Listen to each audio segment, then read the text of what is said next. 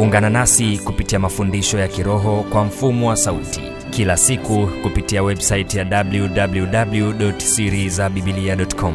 Naitwa Innocent Mashauri. Kama ni mtumishi wa Mungu na ungependa mafundisho yako yaifikie idadi kubwa ulimwenguni kwa kuandika ama kuhubiri, waweza kuwasiliana nasi kupitia kitengo cha mawasiliano kwa simu nambari 0758 70 88 04.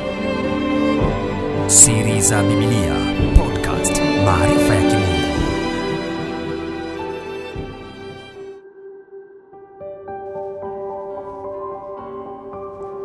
Somo ambalo tumekuwa tukienda nalo Jumapili, naanza kusahau sasa ni Jumapili ya ngapi? Ni kama ya tatu au ya nne, na tunaendelea nalo bado. Lina kichwa kinachosema kuelewa undani wa kuyaishi maisha ya imani. Bwana Yesu asifiwe. Tuliona Jumapili iliyopita moja ya mistari ambayo tuliona ambayo natamani tukumbushane mwanzoni kabisa mwa shule ya leo, katika zile silaha za kiroho za Waefeso sura ya sita, anasema zaidi ya yote twaeni ngao ya imani, ambayo kwa hiyo mtaweza kuzima mishale yote yenye moto ya yule mwovu. Bwana Yesu asifiwe.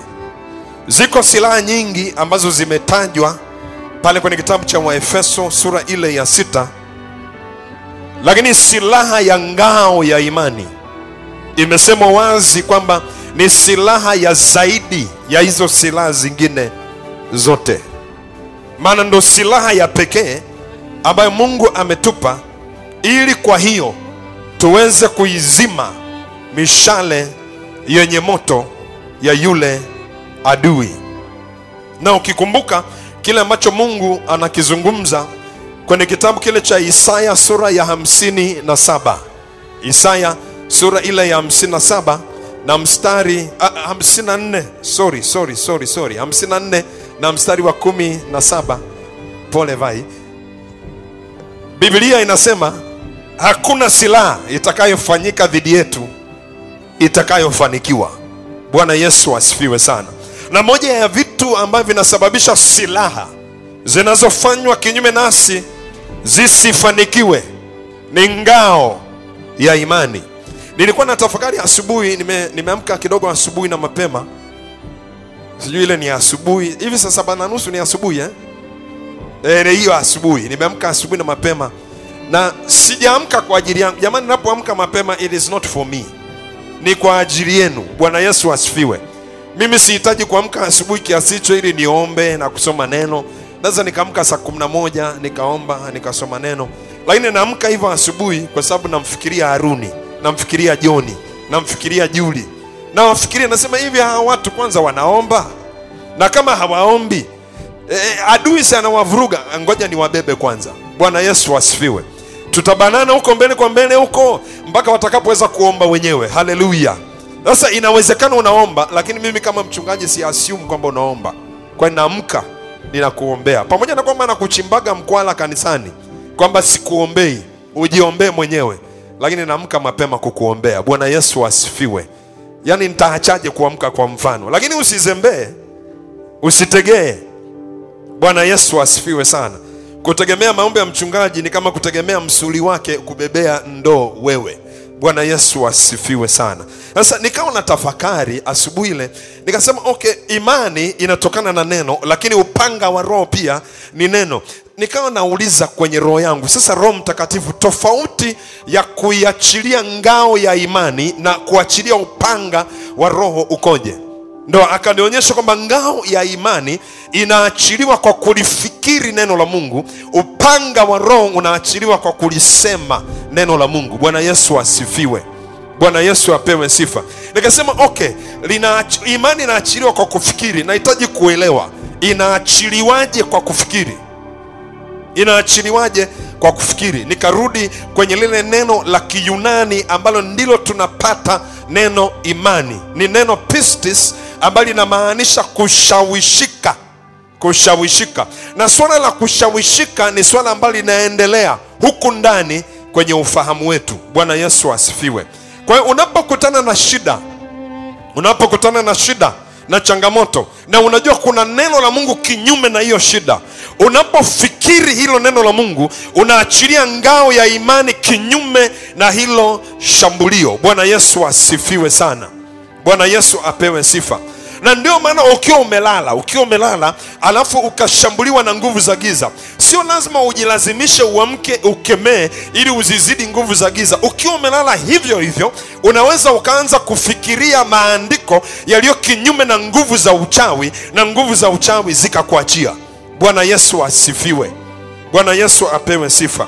Lakini wakati inapokuwa unapotaka kushambulia kushambulia lazima useme neno la mungu. Upanga wa roho unaachiliwa kwa kusema. Lakini nilikuwa nataka nisisitize silaha ya imani ni silaha iliyo kuu kuliko hizo zote. Zaidi ya yote mkitwaa ngao ya imani ambayo kwa hiyo mtaizima mishale yote yenye moto ya yule adui. Kwa hiyo ule mshale hata ukifanikiwa kupita moto wa kukuumiza moto wa kukuletea madhara moto wa kukuletea uangamivu unakuwa umeshaondolewa na ngao yako ya imani. Bwana yesu apewe sifa. Leo nataka tujifunze nafasi ya ukiri wetu katika kuachilia imani yetu. Nafasi ya ukiri wetu katika kuachilia imani yetu. Bwana yesu asifiwe. Kwa sababu unaweza ukawa unaamini sawa lakini ukawa unakiri isivyo sawa. Unapoamini sawa alafu unakiri isivyo sawa inakuwa kama umeachilia nguvu zilizo sawa na zilizo kinyume. Kwa mfano ukichukua wale wanaojua hesabu ukichukua chanya mbili alafu ukajumlisha hasi mbili unapata jibu gani? Yeah? sifuri. Bwana yesu asifiwe sana. Kwa sababu zile hatua mbili ulizopiga kwa chanya mbili alafu ukajumlisha hatua mbili ulizopiga na hasi mbili unarudi pale pale. Kwa hiyo unapoamini kwamba mungu anaweza akafanya alafu ukakiri tofauti na unachoamini una cancel imani yako. Bwana yesu asifiwe sana bwana yesu apewe sifa. Sasa kama una, una biblia hebu naomba twende tuanze kwenye maandiko kwenye kitabu kile cha luka sura ya kumi na saba. Luka sura ya kumi na saba na pia niwatakie pole kwa ajili ya mvua nzito ambazo zimenyesha dar es salaam leo. Mi namshukuru mungu niliondoka nyumbani saa kumi na mbili kwayo nikawahi kabla halijashuka. Bwana yesu asifiwe. Alafu nikiwa hapa ndo nikaliona linavyoshuka nikasema leo watakaokuja wana yesu. Haleluya. Na wewe una yesu. Bwana yesu asifiwe. Lakini vile vile hawa ambao hawajaja inawezekana kumeharibika miundombinu huko waliko. Nimesikia kigamboni yani hata barabara hazipitiki. Lakini wewe kigamboni umefika. Mungu akubariki sana. Bwana yesu asifiwe. Luka sura ya 17 mstari wa tano na mstari wa sita. Nisaidie kumwambia jirani yako fuatilia hili somo la leo kwa makini. Alafu niambie mwambie jirani yako aliye upande mwingine fuatilia somo la leo kwa makini. Bwana yesu asifiwe. Somo lina kichwa kinachosema nafasi ya ukiri wetu katika kuiachilia imani yetu. Mitume wakamwambia bwana yesu tuongezee imani sasa hao mitume walipokuja kwa yesu ili kumwomba yesu awaongezee imani lazima waliona katika maisha ya yesu matokeo ya ajabu ya imani aliyokuwa nayo yesu. Bwana yesu asifiwe. Wao vile vile walikuwa na imani waliamini kwamba wana imani lakini walikuwa wanashangaa kwa nini imani yao haizai matunda kama imani ya yesu inavyozaa matunda. Bwana yesu apewe sifa. Kwa wakadhani kwamba tatizo walilonalo ni upungufu wa imani? Na ndivyo wengi wetu huwa tunavyodhani. Tunadhani kwamba hatuoni matokeo ya kimungu katika maisha yetu kwa sababu imani yetu ni ndogo. Imani yetu ni chache. Imani yetu ni haba. Kwa hiyo tuna mara nyingi tunakwenda kwa yesu tunamwomba yesu atuongezee imani. Au tunakuwa kama yule baba ambaye alikuwa na mtoto mwenye pepo. Kwenye kitabu cha marko sura ile ya tisa akaambiwa na yesu ukiweza yote yawezekana kwake yeye aaminie. Akasema ninaamini nisaidie kuto kuamini kwangu. Sasa anazungumza nini? Anasema anaamini alafu bado anataka kuto kuamini kwake kusaidiwe. Kuto kuamini kupi kwa mfano bwana yesu asifiwe sana. Kama wewe ni mwanafunzi mzuri wa biblia utasoma kwenye kitabu kile cha warumi sura ya, ya kumi na mbili na mstari ule wa tatu kwamba kila mmoja wetu amepewa kiasi cha imani. Kila mmoja wetu amepewa kiasi cha imani. Kama wewe ni mwanafunzi mzuri wa biblia utasoma kwenye kitabu cha wakorinto wa kwanza sura ya kumi na mstari ule wa kumi na tatu hakuna jaribu linalotupata isipokuwa ni kawaida ya wanadamu na mungu ni mwaminifu asiruhusu tujaribiwe kuliko tunavyoweza. Kwa hiyo hakuna changamoto inakuja katika maisha yako inayozidi imani ulionayo sasa. Bwana yesu asifiwe sana haijalishi hiyo imani ni ndogo kiasi gani changamoto itakayoachiliwa kinyume na maisha yako iko size ya hiyo imani ulionayo. Bwana yesu asifiwe. Kila mmoja amepewa kiasi cha imani. Hata wewe ulio kwenye ibada leo unadhani kwamba huna imani? Nakwambia hivi una kiasi cha imani unacho kihitaji kwa ajili ya kukabiliana na hiyo changamoto usiseme natamani kuwa na imani kubwa kama wewe pasta kama unatamani imani kubwa kama ya pasta karibu kwenye majaribu makubwa kama ya pasta bwana yesu asifiwe. Bwana yesu apewe sifa. Na sidhani itakuwa ni haki wewe upate majaribu ya saizi yangu. Bwana yesu asifiwe. Kuwa kuwa kidogo alafu utakapofika huku haya majaribu utayakuta tu wala sio ya kuyaomba utayakuta bwana yesu apewe sifa. Kuna ule usemi unasema new levels new devils. Kwa hiyo ukifika kwenye level nyingine utakutana na madevo mengine ambayo wana mishale ambayo ngao yako ya imani kwenye levo hiyo iwe vizuri. Bwana yesu asifiwe. Kwa hiyo nakutia moyo imani unayo. Nisaidie kumwambia jirani yako imani unayo ya kutosha bwana yesu asifiwe. Kwa hiyo wanakuja kwa yesu wanamwambia tuongezee imani. Amen. Pasta narudi na, na nyuma kidogo kwa sababu kuna mtu nimemsikia ananong'ona kwenye moyo wake.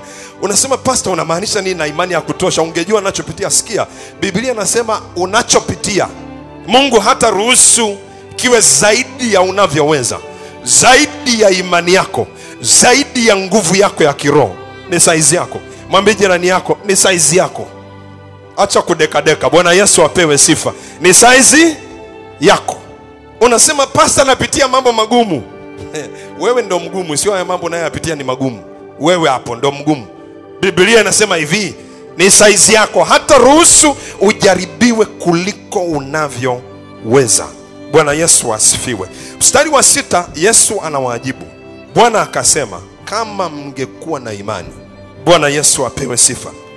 Kiasi cha chembe ya haradali mngeuambia mkuyu huu ng'oka ukapandwe baharini nao ungewatii. Swala sio kwamba mnahitaji kuongezewa imani kwa sababu ingekwepo hata kidogo. Mngesema mnachokiamini na mngeona matokeo. Ingekwepo hata kidogo tu mngesema mnachokiamini na mngeweza kuona matokeo. Wanafunzi hamuhitaji kuongezewa imani. Mnahitaji kusema mnachoamini sasa na mtaanza kuona matokeo. Na imani iko hivi. Kwa kadiri unavyozungumza na unaona matokeo ile imani inaanza kukua. Kwa hiyo unapokuja kuzungumza tena unakuja kuzungumza kitu kikubwa kuliko, kile ulichozungumza mwanzoni. Mara nyingi imani zetu hazikui kwa sababu hazitumiki kuna kuna hali kuna hali kuna hali ya, ya, ya, ya misuli ambayo kama mtu asipotumia misuli yake kwa muda mrefu inaanza kusinyaa. Kama mtu amelala kitandani kwa muda mrefu kwa sababu ya ugonjwa na hatumii miguu yake hatumii mikono yake misuli ya mikononi na miguuni inaanza kusinyaa kwa sababu ya kuto kutumika imani ya watu wengi inasinyaa kwa sababu ya kuto kutumika inatumikaje? Anza kusema. Unachoamini katikati ya changamoto unazozipitia. Bwana yesu asifiwe. Kuna kitu ambacho lazima tujue. Imani haiwezi kufanya kazi ya maombi wala ya maombi hayawezi kufanya kazi ya imani. Mahali ambapo unatakiwa kuvuka kwa imani hutavuka kwa maombi. Mahali ambapo unatakiwa kuvuka kwa maombi hutavuka kwa imani. Bwana yesu asifiwe sana. Na katika changamoto nyingi za maisha tunahitaji kuzivuka kwa imani. Bwana yesu apewe sifa. Kwa anawaambia hawa wanafunzi na naamini, naamini anatuambia sisi asubuhi ya leo kama tungekuwa na imani ndogo kiasi cha mbegu ya haradali tungeuambia mlima huu ng'oka au tungewambia mkuyu huu ng'oka au tungewambia mti huu ng'oka ukatupwe baharini nao ungetutii. Hatuoni vitu vikitutii sawasawa na imani tulionayo kwa sababu hatuongei tunachokiamini. Lazima uongee unachokiamini. Bwana yesu asifiwe sana. Ungana nasi kupitia mafundisho ya kiroho kwa mfumo wa sauti kila siku kupitia websaiti ya www.sirizabibilia.com naitwa innocent mashauri. Kama ni mtumishi wa mungu na ungependa mafundisho yako yaifikie idadi kubwa ulimwenguni kwa kuandika ama kuhubiri waweza kuwasiliana nasi kupitia kitengo cha mawasiliano kwa simu nambari 758 70 88 04 siri za bibilia